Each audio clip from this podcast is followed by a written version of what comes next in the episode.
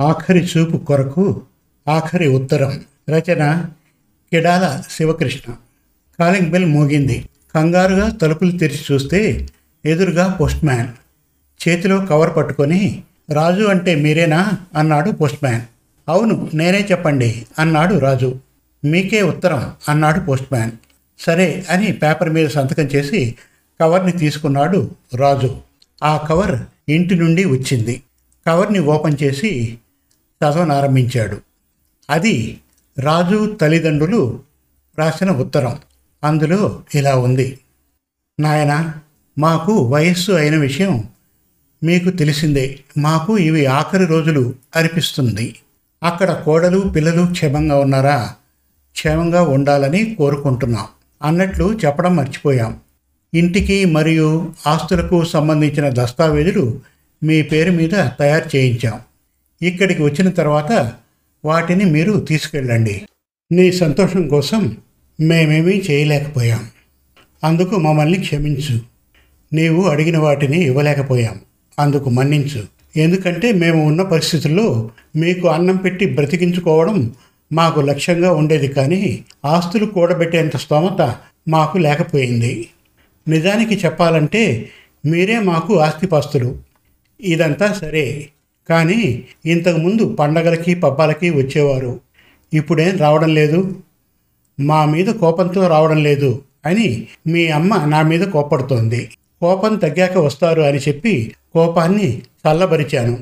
మీరు ఎలాగైనా సరే ఇంకో వారం రోజుల్లోపు ఇంటికి రావాలని అడుగుతున్నాను. ఎందుకంటే అంతకంటే ఎక్కువ రోజులు బ్రతుకుతామో లేదో కూడా అర్థం కావట్లేదు. చనిపోయేలోపు ఆఖరిసారి చూడాలి చూడాలి అని అనుకుంటున్నాం. బహుశా ఇదే ఆఖరి ఉత్తరం కావచ్చు. మా వైపు నుంచి కన్నీటి చుక్కలతో నీ కన్నవారు అంటూ రాసిన ఉత్తరం చదివి రాజు మనస్సు చిన్నబోయింది.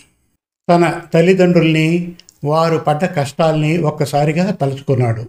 నా కోసం మా తల్లిదండ్రులు చాలా కష్టపడ్డారు కదా నేను చాలా సందర్భాల్లో వారిని కష్టపెట్టాను అని ఒక్కసారిగా కంటతడి పెట్టుకున్నాడు రాజు. వెంటనే తమ సొంత గ్రామానికి ప్రయాణమయ్యాడు భార్యా పిల్లలతో సహా. అందరూ ఇంటికి చేరుకున్నారు.